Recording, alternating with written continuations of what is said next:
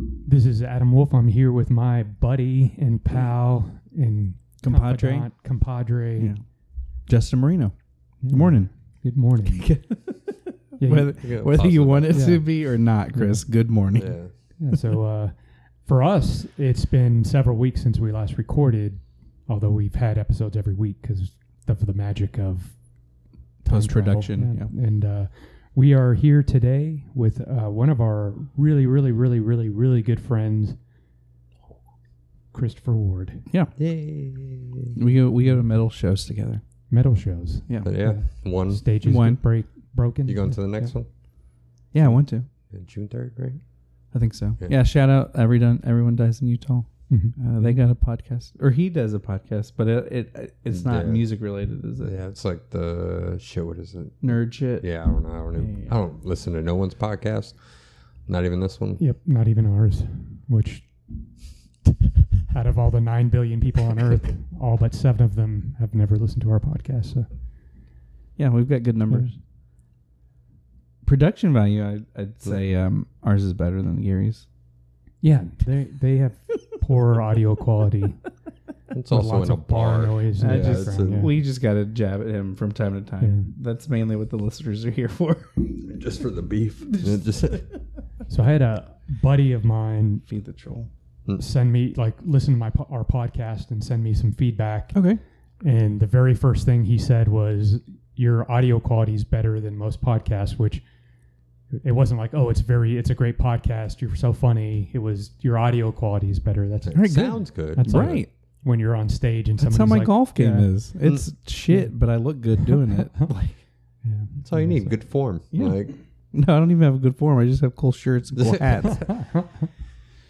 All right. We should do a podcast about your cool shirts and hats. Yeah. Like a bonus episode. How many polos do you own? Well, I mean, that's what we have. That's like dress code for teachers. So that's my work uniform. So I've got a bunch. Khaki shorts. Is that part of it too? I wish. I don't know why we're not allowed to wear shorts. Guys or girl teachers. The cargo shorts with the zipper pant leg so that when you're in your office with the door closed, you can just unzip your pants. Get a golf ball out? I guess. I don't know. I'm talking about the ones where you unzip it and you take the whole bottom of it. They turn into shorts. They were really popular in the early 2000s. Yeah. So when the students are jealous. Right. When you're... do we need to bleep all this? When beep are around, you can just take the pants legs off. When they're not around... No, that's a good idea. I think they have those. I've seen those at Sam's and Walmart and stuff. So I need to invest in a pair. I think so. Probably found some. I would probably lose one of the pant legs though. Then you'd have to walk around the rest of the day with just one pant leg. That was the style too for a while in the 90s. Tucking one up, wasn't it? Yeah, now everything was a fucking style. Yeah, everything was a style. Blame crisscross for half of it. Oh yeah, true. Didn't one of them die? R.I.P. Cross. Doug Stanhope. In a car accident with Doug Stanhope. Weird. All right. So our guest, Christopher Ward, guys. I've known. I don't know why. I didn't realize that I knew him longer than almost all the other comics. But we've known him about each other. Yeah. I've been in your house. Yeah. Not this one. When he was in there a lot. Oh, okay. So. He was good friends. So I lived in Copperas Cove. Are you from there or just moved there? Just got stuck. Yeah. Military. I don't think anybody's actually from Copperas Cove. Yeah, I think you just end up there. 5 people. I think it's 5 whole families of the gatekeepers. That think they're the shit. And they're just the rest of us are just transplants. They're the bosses of Copperas Cove, which is just a shit town. Yep, just 5 old German ladies just somewhere on the 5 hills. Yeah, so he was really good friends with my stepson, my son Jesse, and so that's cool. Mm-hmm. We met each other, or at least were in the same room, or said hi or something. I think twice, because I think once at the house, because it was when you're chunkier. Oh yeah. So yeah, whenever so I've saw you in comedy, I didn't make the comparison until I didn't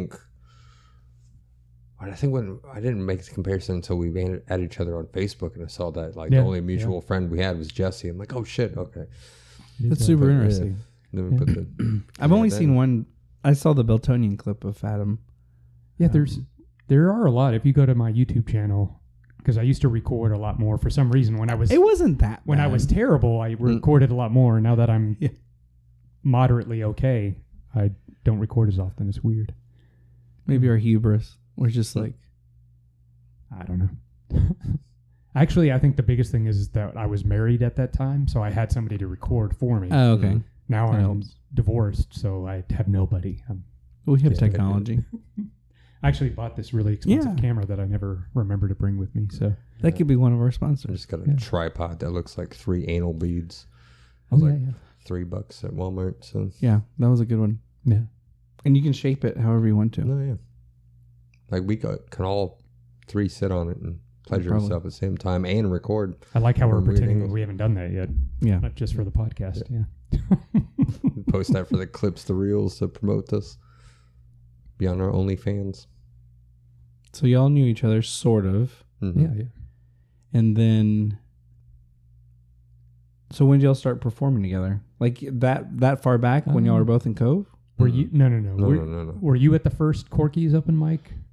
No, I didn't show up to Corky's until I think a month. I think it was a couple mics. It was like the third or fourth mic I actually showed up. I think so. Yeah. We probably started around the same time then. I started, I think, a couple months before because I started at Social Coffee in Killeen. Okay, gotcha. Because my Sia's other place before that place burned down. Because, at that time I went to Social Coffee and Cup of Joe's. Okay. And two mics I went to. I miss Joe's. Me too. Does Austin hit you up randomly still? No, but he doesn't call, but Austin was a fellow comic at Cup of Joe's. Yeah. Did you have the pleasure to meet him? A couple of... He was the autistic Down syndrome kid that would bully me all the time. That was very touchy. Yeah. But I think he just saw people like digging in on you, and he thought like, this is how I can get in with the guys. They can come and grab me and about fucking rip my chest apart one time. And insinuated that you and Connor had homosexual activities together. He legit bullied me one time. I was like collecting up the list, the sign-up sheet and pen. And he takes the pen from me and started poking me in the face with that shit. Takes my hat, throws it in the trash. I'm like... Yeah, so Austin... So we used to have an open mic in Killeen called A Cup of Joe's that are... friend Connor and Chris would run, and it was a fun show because we got to do, I mean, I think I only did it once, but we got to do 10 or more minutes, right? It was in front of an extended, in front of buddies, our own comics, and maybe two strangers that didn't know what the fuck with headphones and Austin, this big on. When I was there, Austin's parents were there, and Austin was a comedian with Down syndrome, and he loves zombies. Yeah, he loves the not the Disney, not like Walking Dead. Yeah. He likes that. Is it a show or a movie? It's a movie. It's a movie installment. He would always play the soundtrack. He would always convince Harold the owner to play the fucking soundtrack before. But yeah, it's got some good songs. It's got some bangers on it, dude. I tried watching that like movie just so I can relate to Austin's. Yeah, but it's terrible. Yeah, I got like 15 minutes through. I'm like, this is white people explaining racism. That's all that fucking movie is, because there's like segregation. But you feel bad for Zed. Then the people that like we shun are the really pale faces. So yeah, there's Z-Town, and they're segregated, the zombies, and Zed is the leader of zombies, and he has to desegregate the high school. Mm-hmm. Yeah, because the white pale Why people are Why isn't this a joke? Like this should be a joke. I've thought about it. This is like the way like Trump supporters see the world. Like that one. No, because there's only one person in their world. I feel like we shouldn't get political in this podcast. No. We can bleep that. I'm not going to bleep that. And some of the privileged kids are the black ones. Yeah, the black cheerleaders, the privileged. But they're really, really light colored, like. The lightest of blacks. This is gonna regret inviting me to y'all's podcast. Yeah, Down syndrome kids. Wait. Let's backpedal here. But you're dating a Down syndrome black woman. So we're allowed to say all these. Yeah. Her name is also Austin. That's weird. Yeah. But Austin was just I would like to see him in drag. Like just Austin in drag and in blackface. Oh, God. Austin wants to come to Corky's. Keeps like Austin likes posting on other people's fucking things. Yeah, yeah. And he always kind of, he doesn't like hijack the post, but it's always not related. Like someone could be like, "Hey, congratulations on your Kill Tony," and then he'll be like, "Hey, South Philly, haven't seen you in a while. You're my favorite comedian." Like you know, Roderick McDaniel, like he posts on like I guess he was in the hospital for something. So hey, Roderick McDaniel takes a picture in the hospital bed. Austin's like, "Hey, I miss Connor." Okay. Did he think Roderick was Connor? Maybe. Maybe. Like maybe. I don't know. I don't know if he got met his sister. Is she hot? No, I don't know. No? I just see her pop up, but I don't know Austin's sister. He I guess he got grounded from his iPad or something, or his account got blocked. But he was like hardcore harassing me via his mom's Facebook account one time. Oh, okay. That was interesting. But yeah. So let's move away from this inside baseball talking about. Are we on the interview part or the random part? Yeah. This is it's a hybrid. Both, yeah. Sometimes we really stick to the formula. Anyway, we miss you, Austin, if you're listening. And we can't wait to see you on stage again. Yeah. I personally want to see you bully Chris more. And I know this is an audio media format, but Chris is just as bullyable as always. So if you, you can just be as mean to him. I punch in the face a lot. I'm very, very bullyable. It's the snide remarks. Yeah, you think that are under your breath. So all I got to do is just a fucking look, and people don't like it. That was half like stop looking at me. That was half of high school. People were like, I don't like your face. Fix your face. I'm like, I'm fucking happy right now. Like, yeah. Poor guy. Did they mean they don't like your the facial expression, or they just didn't like your face? Because they're just like, if you don't change your face, I'm going to change it for you, like plastic surgery or something. Cool, I'm going to walk away. Yeah, it's just poor Chris. Yeah. All right, that can be around. So now we know why he decided to do stand-up comedy. Yeah, as a bullied child. Yeah, every comic has their trauma, I think. Oh, except for you, you're just a regular. It's like you play golf and wear polo shirts and cargo shorts. Acting like we're white. Living the richest. I identify as a 40-year-old white man. So you got to Copperas Cove as a military brat and settled there. What made you decide? That's when my dad retired. Yeah. Oh, okay. So this is where... That's where we got stuck because first... 10 years of my life was moving around. Born in El Paso, then to Hawaii, then Georgia, I was born in El Paso, then Missouri, then we lived in Killeen, Fort Hood, Copperas Cove. Outside of being expensive, did you enjoy Hawaii, or were you too young? I was too fucking young. I think it was like 3. So you didn't even get to appreciate like. Yeah, no, I've got vague memories. Yeah. That's where my brother was born. Was Honolulu. I got more. Like my earliest memories are mainly from Georgia, living out in Hinesville. By Savannah, Georgia. So what made you decide to pursue stand-up comedy? I thought we just covered that.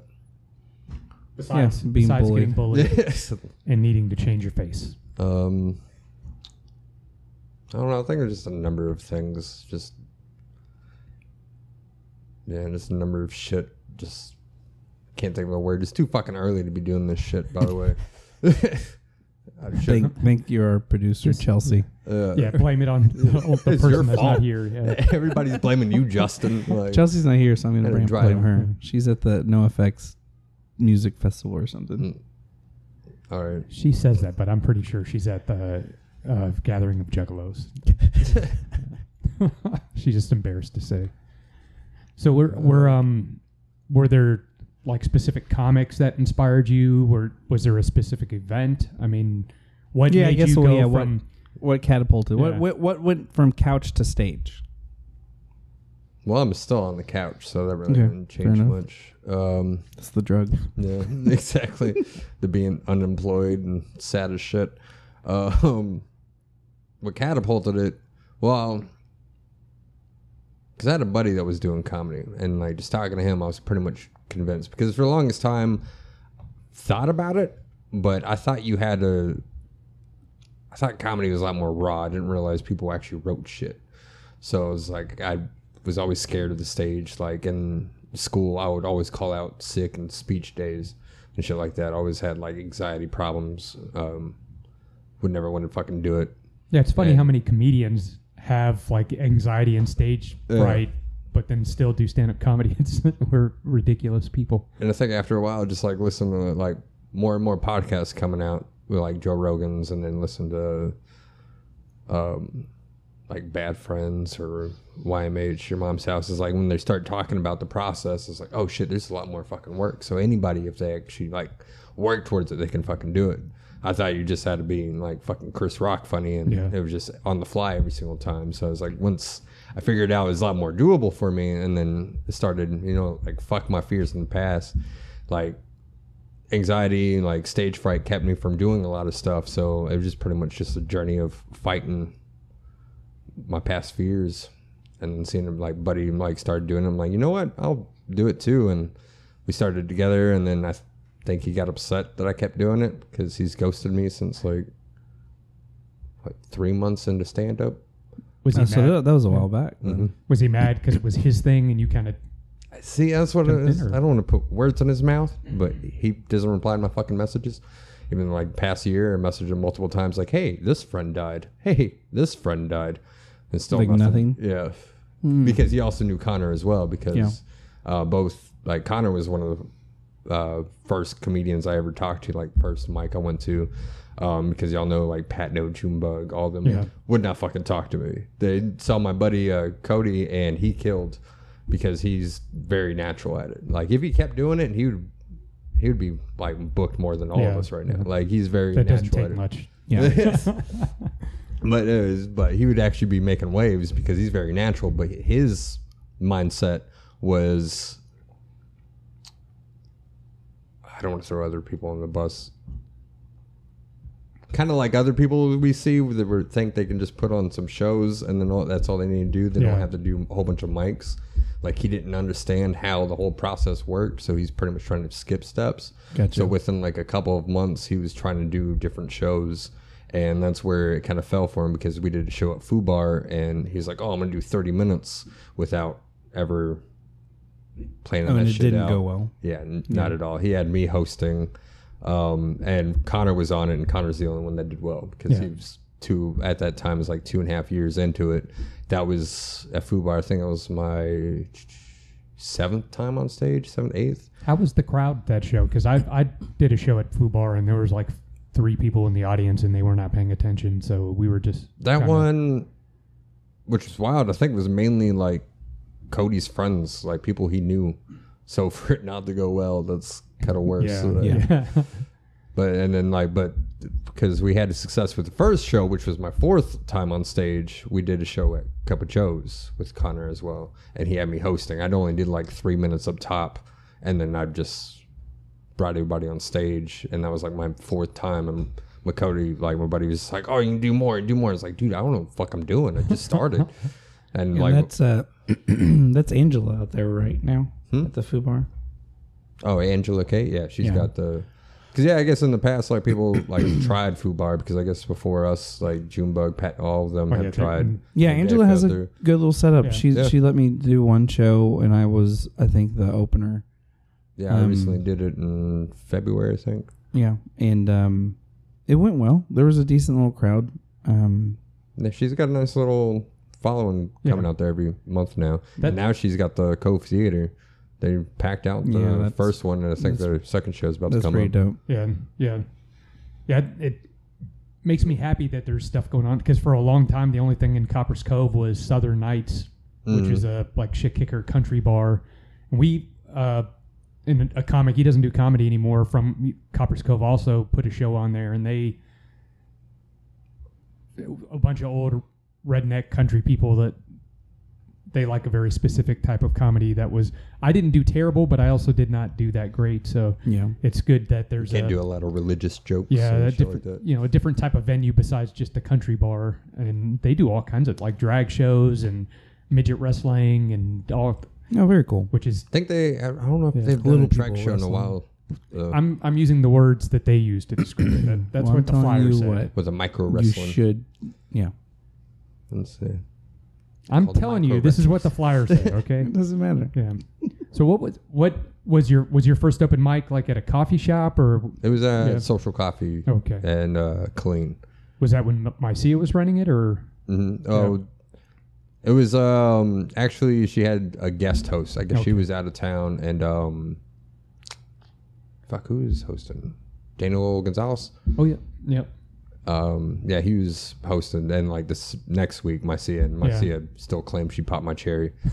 But, she likes to do that with a lot of us. But first time fucking sucked. Well, I got some laughs up top, but out of like, I guess there are not many comics, so they're like, you can do 7. I'm like, I don't have shit. Yeah, I literally just walked in. Yeah, I did like 2.5 minutes, and then I forgot my bit. And then I just sat in silence. I'm like, I'm just going to sit in this, get used to it. And then I passed off the mic. So like, 5 minutes or like 4 minutes of silence? Or no, it was about a minute of silence. So 3.5 minutes I got off. Like, so I didn't do the full 5. Like 2 minutes of jokes, a minute of silence. You got to get comfortable in the silence. Yeah, that was one of the benefits of doing my first open mic in Austin is I only had 3 minutes because... Oh, yeah, that is nice. Or 4 minutes, but they're more strict with time. So I didn't have to worry about trying to do... a full 7. So you think just nerves and maybe a... That, yeah, what? Yeah, like how much do you think you wrote for? Or you said you weren't really writing yet? Well, actually, at that point, I was actually writing for almost a year of jokes before I actually went on. Because I wanted to start comedy. Like, me and my buddy were going to start signing up in Austin the week of the COVID shutdown. Oh, shit. Yeah. I was going to start comedy, but then everything shut down. Yeah, Austin took it pretty seriously. Yeah, and so from around that time, I just started working on my writing. And that is where I pretty much learned to suck at writing. Like, I've got so many notebooks I'm not going back through. Like, there's so much fucking garbage I wrote in that fucking year. Just whatever was, like, thoughts, depressing shit, happy, whatever the fuck I was writing out. But well, and it's tough, especially at the beginning. Like, I feel like I'm finding a voice. Mm-hmm. And I can write... to my stage voice now. Like when I have an idea, it's like, oh, this is the setup, this is the punch. Like whereas when we're first starting, it's just a bunch of concepts. Like, oh, it would be funny if or whatever, however we frame it. And so I think that's like way too many like wrote out bits that work out perfectly. Like you have a whole one-man stage play in your head, but you start doing it on stage. It's like, all right, this isn't... This doesn't translate. Yeah, so I think, too much writing experience and no stage experience. Yeah, so it's pretty much both. So when you had that experience that first time, how... I mean, obviously you stuck with it, but was it... Did it kind of like demoralize you a little bit, or did you just say, I've got work to do, and it made you... Where on that spectrum did you fall? Well, I got laughs, so it's like, it's possible. Yeah. So now then it's like, all right, so now it's like, I know I can do it. It's like, I can get a laugh. So after that, it was just, just the bugs. Like, I got to continue working on this. And then, a lot of shit happened in like the first year of comedy to where it's like, all right, comedy's all I got, so I'm going to keep going. And good people kept me pushing and kept pushing me to do more and better shit. Nice. One thing I like about your stand-up, and it's something that even though I've been doing stand-up for a long time, I still struggle with, is I feel like you have a really good balance. Whenever I see you and I don't know how much of it is just you're doing crowd work or if it's planned, but you have what I feel like is a good mix of working on older material, and you're not just doing... the joke, okay, I wrote it this way every single time I'm on the open mic or a showcase, I'm doing it the same exact way. You're like trying to move things around or word it a little differently or maybe change up the punchline or add a few tags, but then you also have new material. And do you have an actual strategy? Like, this is my plan. I'm going to work on old stuff for this percentage of the time and new stuff this percentage, or is it just that's the way your brain works and your, the way you plan for open mics? A little bit of both, because sometimes like I'll plan out if I got like a show coming up, someone booked me for 15 minutes. It's like, all right, so let me go through some of my older shit, see if I can tighten it up, because like I only have so many jokes that have tried on stage, so I don't want to do 15 minutes and it's all new shit. So I got to pull out old shit I haven't done in a whole minute. And sometimes like I when I pull out the old shit, and it's like I got to re-fall in love with it. Yeah, yeah. So sometimes that's where the new rewordings come from. It's like, all right, I like how it sounds and it flows better. Yeah, and I'm just chaotic thinking. Like, I don't really have a strict writing process. Like, sometimes it's, I'll take an idea. Because I've especially, like, figured out earlier on when I was, like, writing for, like, that year before I started comedy. And then when I actually started doing it is, like, I don't write how I talk. So it was like whenever I was saying exactly what it word for word, it was just very robotic and it was very autistic sounding, and it didn't really sound right. So like now recently, like I think a couple weeks ago, what I did for a bit is like I just kind of, I half wrote it down and then the other half I wrote on stage. Just kind of like the feeling is like I had like the main punchlines or kind of like the main points I wanted to cover, but then how I got there and then weaved through, I was working that out on stage. So I was like, that's kind of what I've been doing recently. And sometimes I'll, if I can, like pop in an old joke, see if I can throw it in a different way, or if I'm like talking to someone, it's like, oh, hey, like an old joke, I might be able to work this into the conversation and tighten it up on the spot. So, but every mic I usually have some kind of plan on something I'm gonna kind of work on. It can be minor, just stage direction or how I'm delivering jokes, but try to work on something. Well, your hard work shows, because I remember the first few times I saw you, you were funny, but you were a lot less animated. You were more quiet, and it, to me, it seemed like you were maybe nervous. And I don't feel like I think I can see some cues, like if things are not going well, I can see some like body language from you. But as far as nervousness, like it's, I wouldn't say it's night and day, because I don't think you were like as bad as I was when I first started as far as nervousness, but I feel like your ability to just riff on stage, and you're just, whether you're comfortable or not, because that's, you know, inside of you, but on the outside you seem a lot more comfortable than, you know, 2 or 3 years ago when we, you know, when I first started seeing you at Corky's. So I must have got more comfortable on stage, because I always knew that was also always a thing too, because it's like, just like with your friends or when you're meeting people, it's like you're going to be funnier with them when you know them for a while, when you're more comfortable in that surrounding and setting. So that's why I like the places I get the same places I go to, which I want to try to work out of going to Corky's all the time. I need to get out of my comfort zone, because I know that's been fucking me up lately. Y'all see this Monday, y'all, my nerves fucking shot me whenever I got in Kill Tony. Y'all see that shit in my minute, because this is very new surrounding, never been in a club, 240 some odd people looking at me, and it's a high pressure situation. It's not just, even if, you know, if it was just an open mic like at Cap City with a bunch of people, it's different when you know you're gonna be recorded, and there are like actual, you know, big name comics in the audience or on stage with you or wherever they're at, you know, like. Yeah, you said you had some pretty good guests too, right? Well, yeah, y'all dropping this on like the same day, so it's like technically I can't talk about it. Ari Shafir and Big J Okerson. Yeah, that's dope. Oh yeah. No, it's fun. Well, yeah, this is the same day drop, so no one, you're not spoiling nothing. Yeah, in fact, we'll probably have more listens than Kill Tony. In fact, Kill Tony is going to be wondering why their numbers went up. Exactly. Weird. Yeah. Apparently, I've been waiting for the fucking episode. Apparently, I'm the talk of the full fucking episode, because it's not spoiling shit, but it's like from starting off from bombing to I think ending on a very legendary note for Kill Tony history, and then they got mad at the other comics for not being me. That's what I heard from for not people. Being you or not being I couldn't, for not being me. Okay, I thought you said mean. Yeah. Oh yeah, no, for me, for being. So listeners who, I mean, I'm assuming if you listen to this, you know about comedy. You probably know what Kill Tony is, but it is like more like a competition? I've only seen like small clips. Just the luck of the draw. And they just they just kind of critique you after your set. They do like a minute of jokes, and then it's an interview afterwards.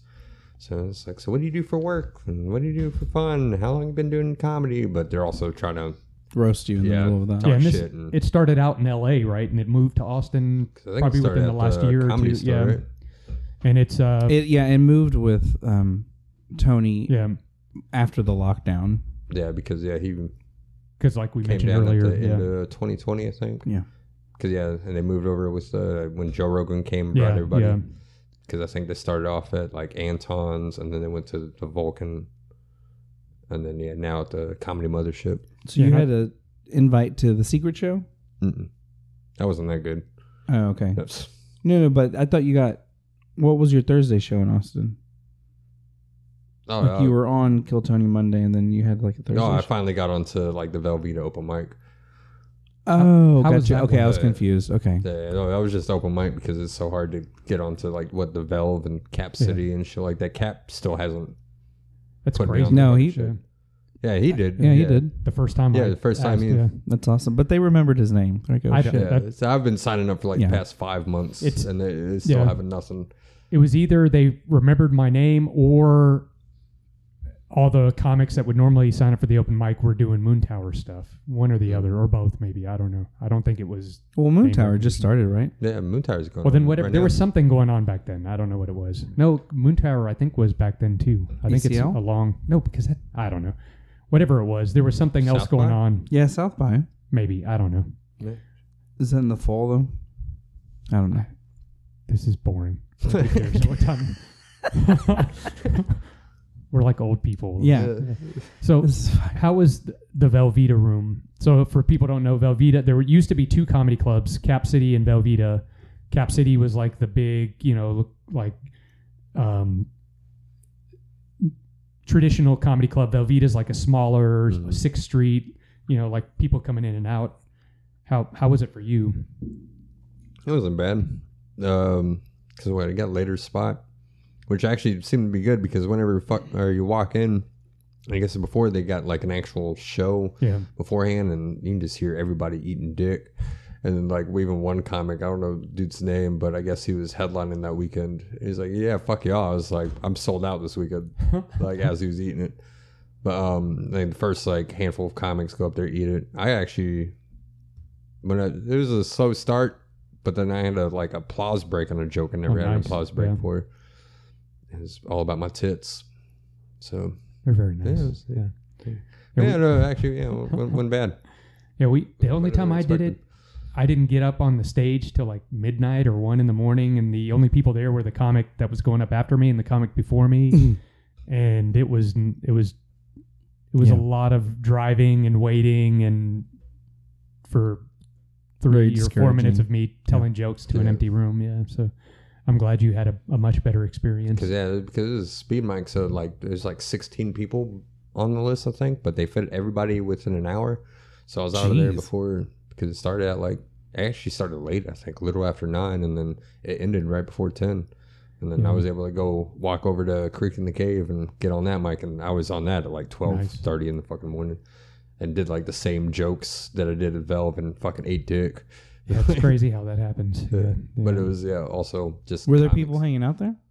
The Creek comics. There is like maybe 2-3 non-comics, but you can tell they're like just stoned out their fucking mind to where they're just kind of grinning and then you're sitting there talking to them. How else are you going to keep Austin weird? Exactly. Happy 420, everybody. Happy 422. That's quite a bit. I don't know what day it is. Apparently somebody celebrated too much. Yeah. I still think it's 420. What well, this is the sequel, 422. 422. 420 again. One more again. So you do a little bit of acting and comedy. It's like, what is your... What do we call it? Acting? Acting. He doesn't have any lines. It's still acting. Are you saying a mime doesn't act? And I wouldn't say I have done. Right. Someone with a microphone in his hand isn't a comedian. So let me... Okay. I've done a little background act. Okay, so let's say... So you've... I'm a purist. My apologies. You've done some TV work, I'll put it that way. He has a more extensive IMDb than I do. I don't have one yet. Oh, damn it. Yeah. No, because... Get one. Why would... I got to pay for that shit. Like, the show can sponsor that. You work in the education film. Why would you have an IMDb? Like, I can... My OnlyFans? The OnlyFans that's about OnlyFans. OnlyFans. But do you have... Like, do you see yourself, like, comedy as a career? Do you... Acting? Is this just something you do for fun? I prefer comedy over acting. Like, actors are fucking full of themselves. Holy shit, they take that shit way too serious. Yeah. Like, compared to comedians, we take that shit too seriously too. But a lot of them act like they went to fucking Juilliard or some shit, and it's like, oh, this is my time to shine. It's like, you're a fucking background actor. You're just walking from point A to point B. But they're like, no, I'm gonna be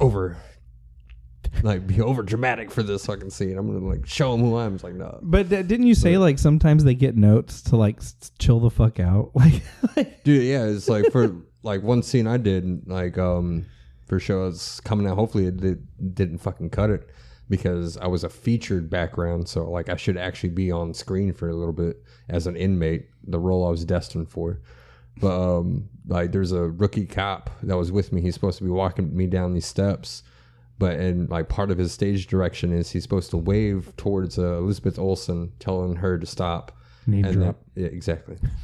I looked down her skirt, upper skirt, but that's on another podcast. Basura Triangle, everybody. Boo, boo. Yay, Jeremiah. Right. Boo, Gary. Yeah. Thanks, everybody, for listening. Yeah. This is the end of our friendship. But can you delete someone in real life?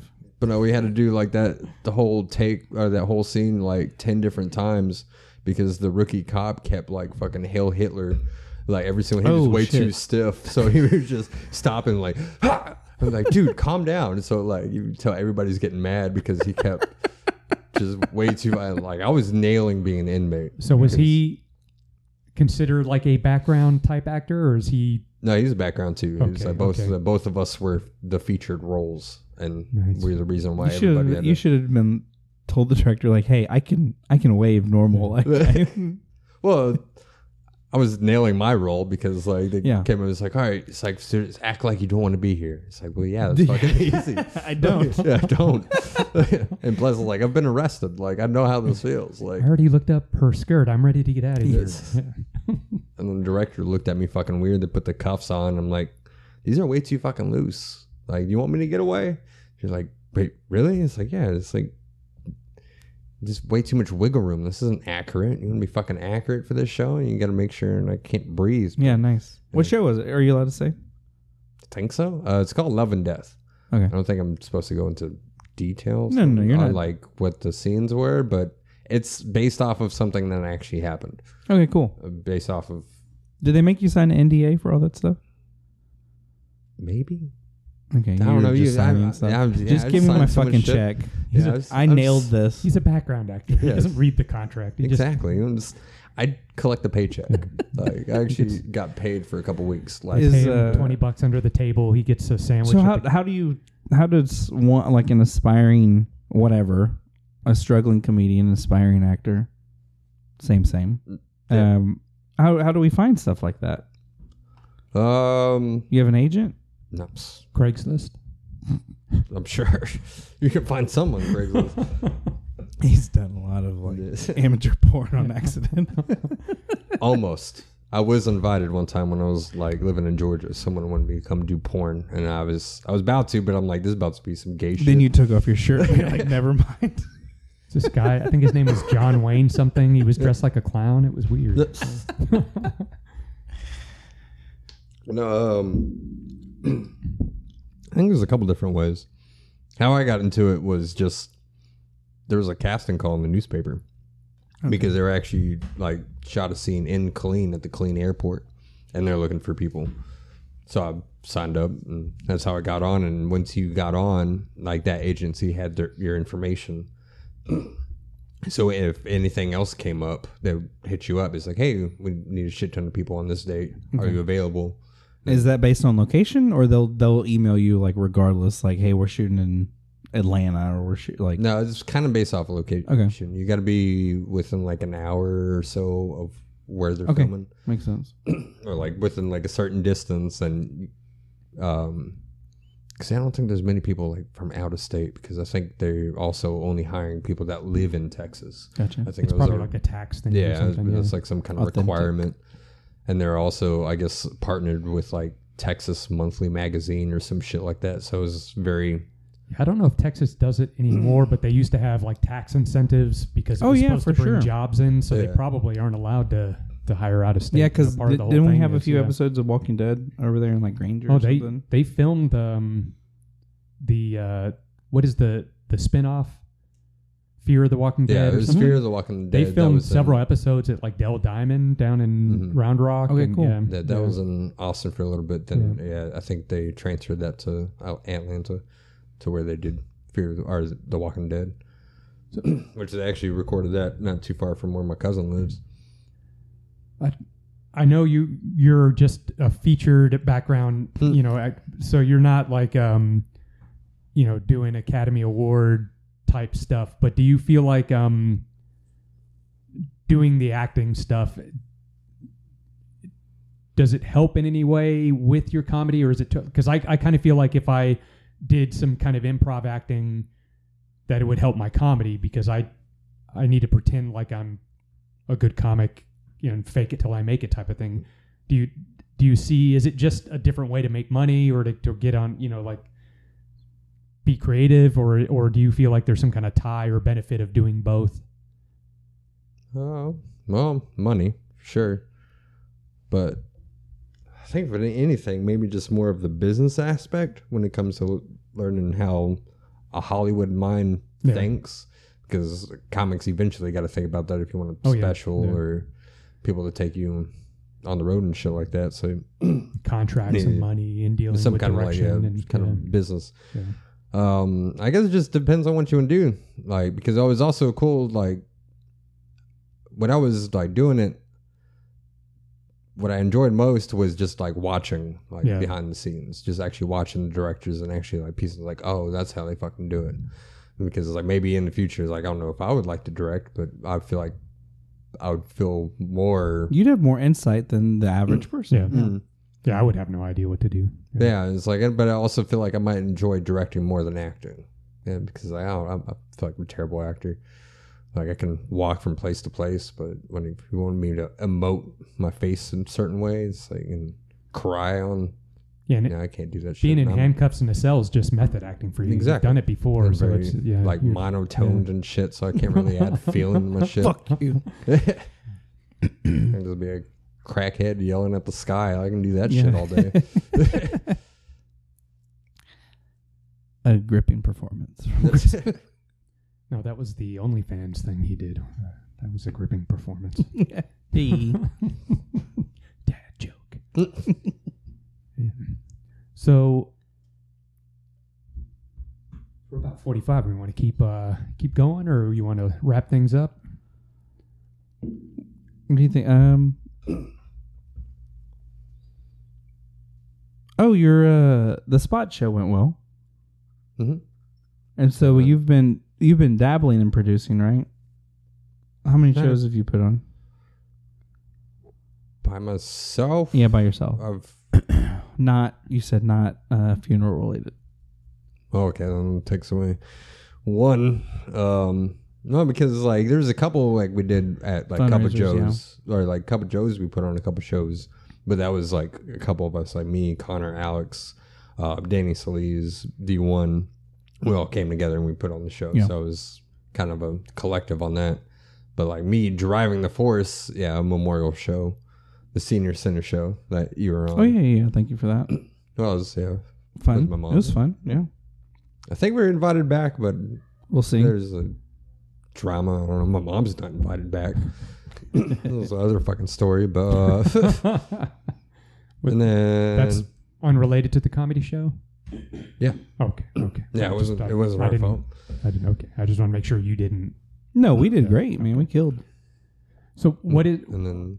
The last show at the spot. I really don't. I'll put on shows. I only put on the last one because I was asked to. Yeah. They reached out to me and I was like, yeah. But you like the legwork? shit's too fucking much. Right. Yeah. That's like kind of what's holding me up, you know, like. Yeah, you got to make sure, because I was mainly stressed to make sure everybody got paid. Yeah. That was my number one stress, because I had to deal with the owner, but I almost felt like they're about to fall through with it. Because I'm losing my voice. Water free game. Yeah. But, no, I just put it in front of you. Yeah, just to taunt you. Don't touch it. Don't touch it. That's mine. I stuck my penis in all the bottles of water. Yeah. But it fit. No comment. Yeah, it's just too fucking stressful to produce. You know, just too much. Like, because I'll do it if like asked, because that's why I did the last one, because it reached out to me on one of my reels. It's like, hey, we want to book you for a show, and it's like, all right, cool. Like, I'm down. I just gotta steal someone else's equipment, because I might eventually like invest in the shit, but it's like I need to make sure it's paying for itself. Yeah, for sure. I don't know if I'm gonna keep doing it enough, because eventually for like comedy, I just want to be on the road. I want to be paid to be a road dog. Like, I'm just traveling and shit like that. I don't really want to be putting on my own shows. I want to be on everybody else's shows. Yeah, I feel like the hardest part about putting on shows, I mean, having comics that can be wishy-washy sometimes. So you book a show, and then by the time the show actually happens, it's like all but one of the comics is a different comic than originally. That's a little complicated, but dealing with the owner and you want to pay the comics, but I don't know about you, but I'm not good with money or standing up for myself or being confident with negotiating. And it is when I took a long break from comedy, that was one of the things. I was putting on a show here in town, and there was just, it wasn't even anything like bad. Just the stress of getting commentary from the owner of the venue, the direction to do this, and worrying about paying the comics and booking people. It is just so much stress, and it is a good way to make sure that you get to do a 10-minute set or 15-minute set, or get in front of a decent crowd. But is it worth all that extra work? And that did you feel like you did well in like flipping from like business to like performing? You know, because like when we are in that mindset of like, shit, tickets aren't selling, or like, oh, so and so's running 30 minutes late, whatever it could be that we're stressing out about. Like, I thought you transitioned well. Like, this was the last time I think it was better, because whenever doing like, especially when I did that Memorial show, I was stressed the fuck out the entire time. And because that's not about you, that's about the family, and like you want everything to go smoothly. And I had no plans on performing at all. I was going to let everybody else do it, but then like we didn't have comics show up, so like I just filled in a spot and just told stories, and I was like, mine was not in it. But this time wasn't too bad, because like I was just more relaxed, and I would just let the comics kind of kept the momentum up. Yeah, so I had like less work to do. Yeah. So when you got a badass lineup and everybody's keeping momentum, I want to say that was the first time I saw Seth on a showcase, and he. I think I'm the first one out of any of us to. He blew me away, man. He's unique, man. Yeah, I really like what. I like what he's doing. He can give you the impression when he's on stage that he is not prepared at all. Like, but I think it's all formulated. Oh yeah, because some of those sets where I'm like, this guy is just riffing. Then 2 weeks later, he does the same. The same bit. He'll change it up a little bit, but it's like there is a method to the madness. Yeah. And I think Jane, you referenced that as like, is that fringe comedy? Is that like, it's not at all what you're expecting. And you kind of. Yeah, I think some of his stuff goes like to the fringe. Yeah. Some of it's a little more traditional. Well, I think it's traditional mixed with improv.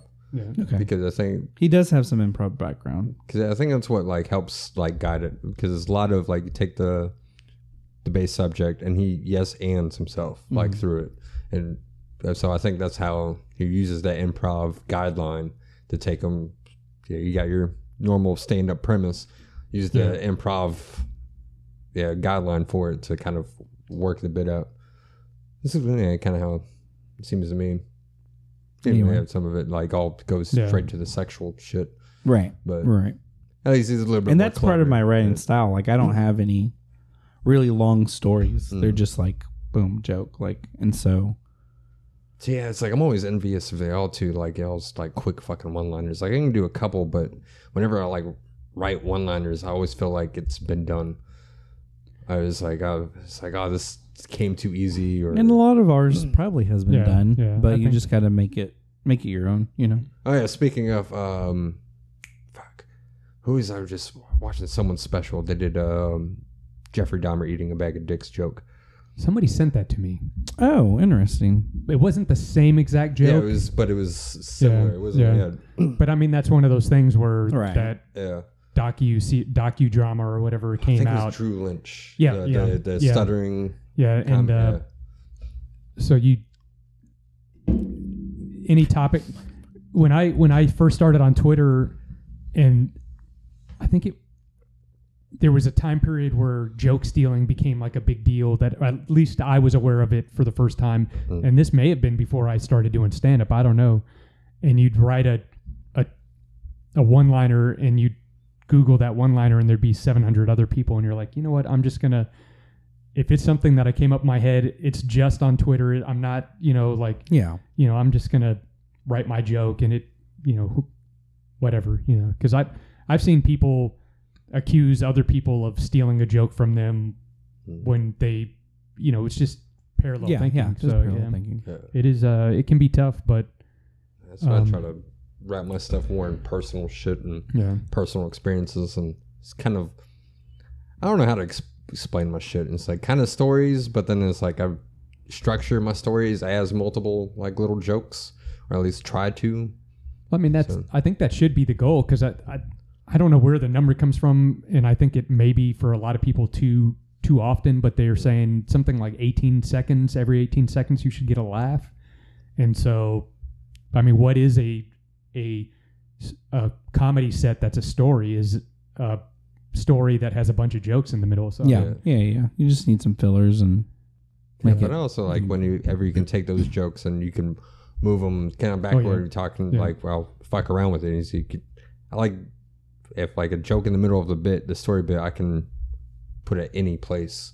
Or if like conversation comes up and it's kind of close to my bit, I can just pull out one of those jokes from that bit and throw it into mid conversation.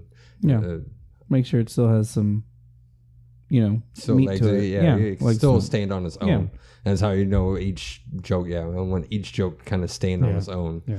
Because if you have like too many weak jokes in a bit, then you might as it just kind of falls apart. Yeah, Or it's the last joke and it's not as funny as like the rest of it, and just kind of falls off.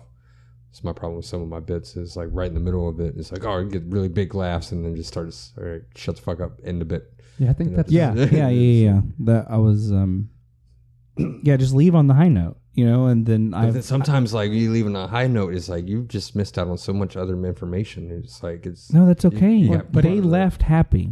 That story ended with them being entertained, and I'll trim all this fat of what I thought was funny. But it's just kind of awkward at like certain points. Like for example, like I don't know if you'll hear it on the Kill Tony episode, because I know they suck at miking the crowd, so it's really going to sound terrible. But like y'all heard my call center bit, right? Yeah.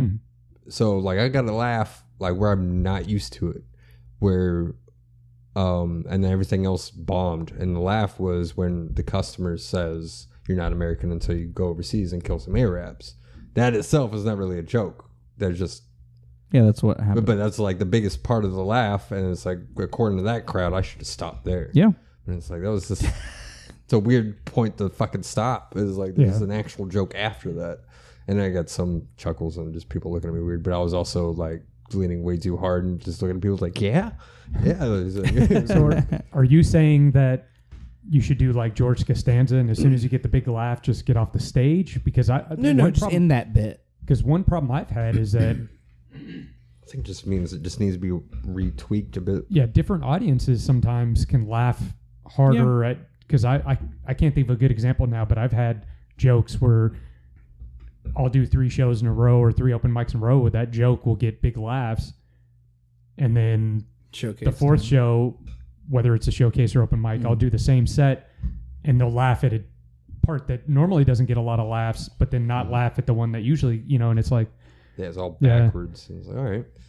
And sometimes I'll I'll reorder something. Like if I'm following the rule of three and like, oh, this, I noticed like this gets more laughs. Like I'll make sure that that's at the end. Like that's the big punch. But no, like I'm, because like, I feel like we're always pushing to add that extra tag or that extra bit. And so like, yeah, like you're not American until you go overseas and kill an Arab. Like, okay, laughs. We don't condone it. Yeah, we don't condone. Joke. Yeah, this is hyper racism that Kill Tony people. Loves. You're mocking racist. Yeah, we were just playing to the crowd. Playing to the crowd.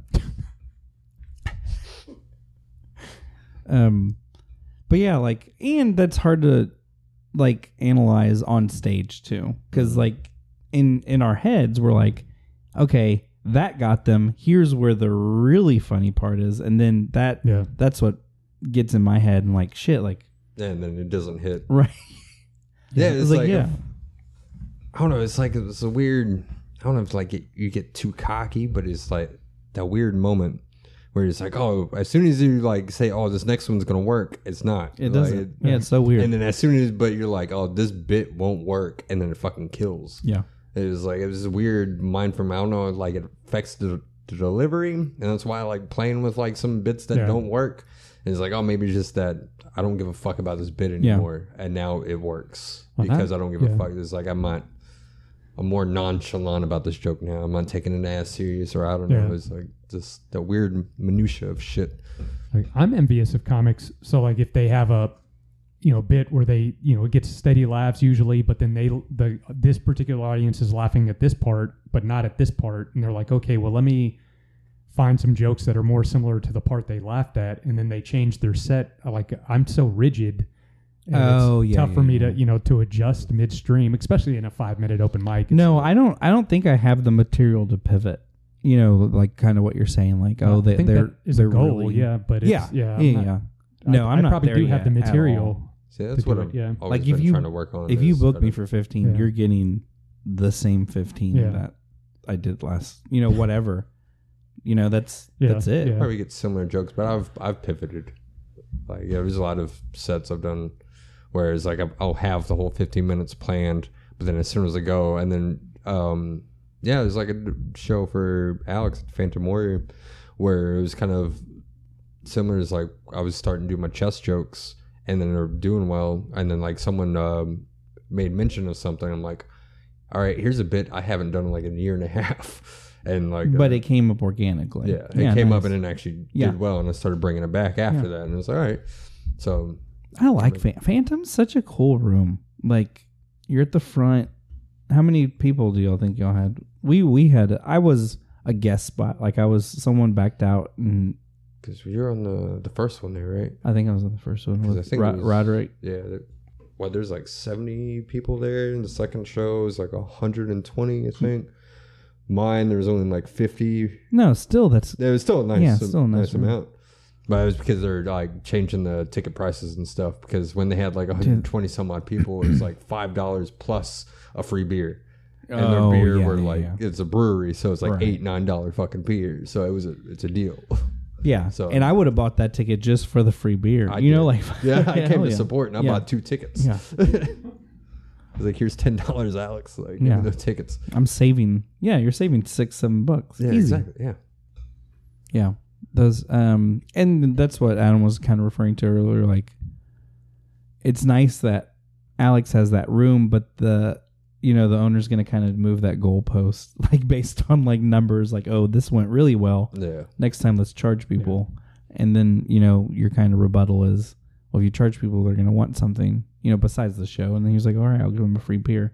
120 people show up. Yeah, it was like, oh, shit. It was like, okay, now it's going to be $10. Or how much ever it was. Yeah, I think they've stuck with the $5, but they took away the free beer. Because for like my show, they took away the free beer. And that's why it was like half the attendance. I was like, all right, that makes sense. But they're there for comedy. So that's nice. Because now there's a number of regulars that come. It's like, oh, I've been here every show. Right. So, and that is super damn cool. Yes. And I'm glad we were able to put on. I'm glad it started well, because when it starts shaky, it's hard to build up. Oh, he picked one of the best places in Killeen to do it, because there's everywhere else sucks. Like, there's not a good place in Killeen to do comedy. Yeah. Yeah. Like you got Twice as Funny, but I'm not gonna be racist. but it was the only white comic there this past weekend. Oh yeah, you did get on. Yeah, you said it went well though. It wasn't too bad. I started listening to the recording. I'm like, yeah, just I'm bombing. But it was like I was having fun because it wasn't as tight because I was told I was going to have like a 20-minute set. But I was like, with the type of crowd and what I've been told, they don't like as many dick jokes. So it's like, shit, yeah. That's like half of my stuff. So like, I got to really stretch out my stuff. So I was like, did you have the 20? Well, I got a light at 9. Oh, interesting. Yeah, so, because of too many. No, it wasn't because of me apparently, or I hope. But they also gave a guest spot to Bernard Blackman because he was on the show the night previous. Because originally they asked me to do both nights, Friday and Saturday, but I had the spot show on Friday. Nice. So I was like, I can do Saturday though. So they got Bernard for Friday, and I guess one of the owners told Bernard to come back, but no one else knew Bernard was coming back. So like we're trying to figure out who's getting time on what, and so they was like, you can do 5, and then they didn't tell me my time changed. We're like, oh, the host probably thought that we're splitting the feature between me and him. So he got 5, but he ran the fucking light because he was looking down. He wasn't paying attention. Like the host was going back and forth trying to like flash him. And then, I was going through and as I got the light, I'm like, oh shit, this is a lot sooner. Yeah. Like y'all haven't seen my tits yet. Like I didn't even, like, okay. So let me wrap up on killing Arabs. That gets laughs. It didn't fucking kill Tony, but it gets laughs everywhere else is my closing bit. Yeah. Because, I was even, like, in the middle of, like, a newer joke. I was even, like, doing newer shit at Twice as Funny. It's like, I would have not done newer material if I knew I was only doing 10 minutes. Yeah, yeah. And you could have had a tight 10. Yeah, but they're giving me, like, coaching stuff afterwards. That was fucking hilarious. Like, they pulled me and Bernard, the one of the owners and the house host, as soon as I get off stage, we get pulled to the side. Their only thing with me was like I wasn't tight enough. It's like, oh, more crowd you get more with the crowd and a lot quicker. It's like, well, I was with the crowd, but they kept fucking talking, so I just went back into bits. Like I was gonna get carried away, and like, and plus I thought I was doing 20, not 10. But so I was like, I get it. I know where I fucked up. But with Bernard, they went in on because he kept looking down and shit, and like the fucking owner. One of the owners like straight up told him to start stealing jokes. He was like, come back with a tight 5, just like look up jokes from the 70s and 80s and maybe change up a couple words and bring it, like comics do it all the time. Just come, it's like, that terrifies me. Yeah, I pulled Bernard. He's like, don't fucking listen to him, dude. Like, you're on the right track. Just tighten up your stories. Yeah. That's it. Because he was... he did like 5 minutes, it wasn't going well, and then he started doing crowd work and went past the fucking light and and then also it was funny, it was like the owner was telling us to, he's like, oh, y'all gotta watch out for the dick jokes. He was looking at Bernard and he's like, you knew who he was talking to. He was looking at, well, Bernard did mention something about swallowing, but he's like, stop doing jokes about like swallowing cum. And I guess he had one, but I did my protein joke as well. We're talking about sucking dick for gains, but I did a tighter version of it and they fucking laughed. But he's like, unless it's gonna be funny, don't do dick jokes. The fucking the headliner goes up. He's like, cool Bubba Ice, 30 some odd years. He was on Def Comedy Jam once. He does a lot of impressions. He has a 15 fucking minute bit about Homer Simpson getting gonorrhea. And he was going in detail on this green seepage coming off of his cock, doing it in voices, everybody from The Simpsons to everybody in Family Guy. And it's a 15 fucking minute bit, and we got bitched at for like a 30-second joke about swallowing cum. Like sometimes a headliner won't want the feature or the opener to tell similar type jokes because they don't want the crowd to be like, well, we already heard. Well, that might have also why I got booted off early too, because I asked the host, I was like, because I mentioned it's like about time. He's like, oh, the headliner just wanted to go up like right now. It's like, oh, okay. But I mean, if he just wanted to, if they're telling you to steal jokes, then they just may be giving you guys bad advice, so it may not, who knows. But we're about an hour, so do we want to any closing questions before we wrap things up? Do you remember the first joke you performed, or is that the other? Is that the round table? No, that's this one. So, do you remember the first joke you wrote or performed? I'm so white. My teeth tan better than I do. Oh, nice. So was that something you wrote and then performed, or is it just... That was that first joke I performed. Okay. On my first mic. Did you get some good laughs? Or? Yeah, I got some chuckles off that one.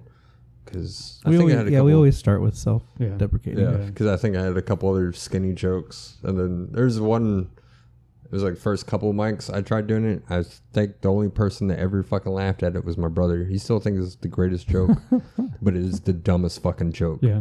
Because I started to open it up. It's like, my name is Chris Ward. It's short for the pretty obvious, Christopher Wardifer. It's the dumbest fucking. But my brother's like, this. But I love great jokes. Yeah. But yeah, it always. That's what we're here for. Yeah, yeah. Exactly. All right. And so our final question before we wrap things up is always: do I speak English? Do you have one piece of advice, like if you could go back in time and talk to your younger self about comedy, or if you don't have anything specifically about comedy, life in general, if you had one piece of advice you could give your younger self, what would that be? Don't do it. Don't do comedy? No, just don't do it. Just whatever I'm thinking at the time. Okay, fair enough. Yeah. Yeah. I've got a criminal record. I've got there's a number of things that I would understand. I don't know, bad relationships. Yeah, I can go to any time period. I would be like, okay, yeah, I won't do it. I don't know what it is. Like, that makes sense. We're about to watch According to Jim. You know, just there's a bunch of things that could be. Yeah. All right. Well, we're going to wrap things up, and we'll be back next week with a rectangle-shaped roundtable discussion. But right for now, do you have anything you want to plug? Your episode's going to actually come out right after we record it. So if you want to plug, this is the first time ever that if you want to plug like anything that's happening, like next weekend or. I don't even know what they're doing. Yeah, just social media. Check out this Kill Tony episode, probably. Kill Tony comes out. It should be this Monday. Yeah. Yeah, social media on Instagram at the only Tiffer, TIPHER. I think my next show is in like Glenrose on May 12th. I'll be at Hyenas in Fort Worth at some point. I got to confirm the date on that one. I'll be at the Beltonian in June. I think something else, a couple other shows that are kind of. Okay, nice. So yeah, follow and find out. Yeah. All right. Well, this has been They Said I'm Funny. I'm Adam Wolf. And Justin Marino. And thank you for listening. Bye. Hey. Bye.